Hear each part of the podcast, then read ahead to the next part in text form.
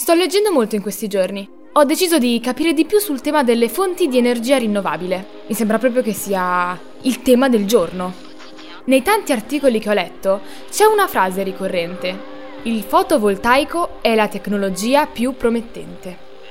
Spero che proprio questa promessa, quella della tecnologia che ci aiuterà a proteggere la Terra, sarà mantenuta.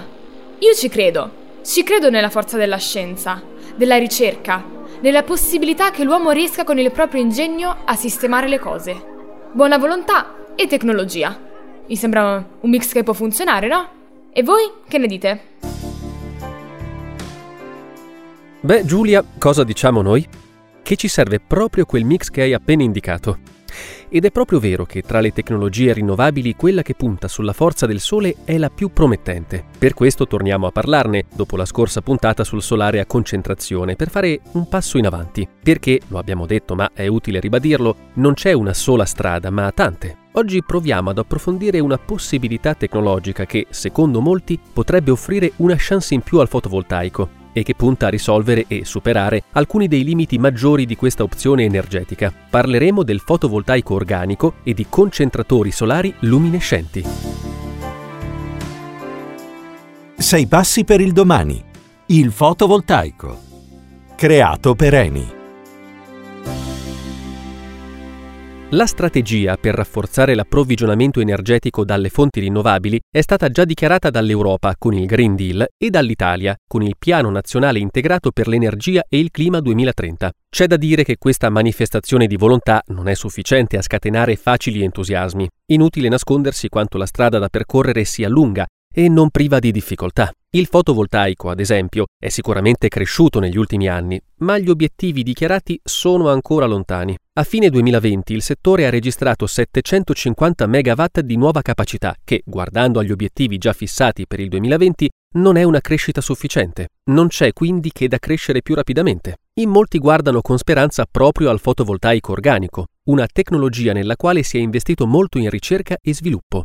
Il fotovoltaico organico, indicato anche dall'acronimo OPV, che significa Organic Photovoltaics, è una tecnologia solare basata su pannelli flessibili e leggeri sui quali vengono depositati con un sistema di stampa a rotocalco strati sottilissimi di materiali fotoattivi che svolgono la stessa funzione del silicio normalmente utilizzato nei pannelli fotovoltaici tradizionali. Questi moduli possono essere installati facilmente e si prestano a diversi utilizzi, tra cui l'uso in contesto agricolo e la valorizzazione energetica di superfici non accessibili ai pannelli standard, come superfici verticali, coperture non calpestabili di edifici, eccetera. Il fotovoltaico organico nasce circa dieci anni fa da allora l'attività di ricerca è stata rilevante, con l'obiettivo principale di realizzare sistemi a costi ridotti rispetto a quelli dei pannelli tradizionali. La storia è importante. Capire dove siamo e dove stiamo andando, cercando le radici, il punto da cui siamo partiti. E allora ecco, il primo ad usare l'espressione effetto fotovoltaico è stato un fisico francese, Alexandre Becquerel, a metà del 1800. Il primo pannello solare l'ha invece costruito un americano, Charles Fritz, era il 1879.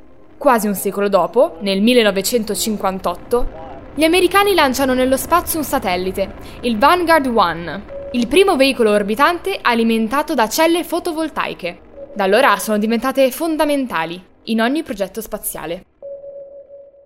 Giulia vola alto ma è il caso di tornare sulla Terra. Il fotovoltaico organico porta grandi vantaggi. Qualche esempio. Al Centro Ricerche per le Energie Rinnovabili e l'Ambiente dell'ENI a Novara è stato sviluppato un sistema che sfrutta polimeri e altri componenti organici come materiali fotoattivi. È un progetto a cui collaborano il CNR, l'americano MIT e il Technical Research Center of Finland. Come supporto viene usata una pellicola plastica molto sottile, stampabile come carta da giornale. Si possono così realizzare pannelli molto più leggeri e flessibili. La prima applicazione pratica è in fase di progettazione in Val d'Agri, dove i pannelli alimentano una serra agricola e una centralina agrometeorologica digitale.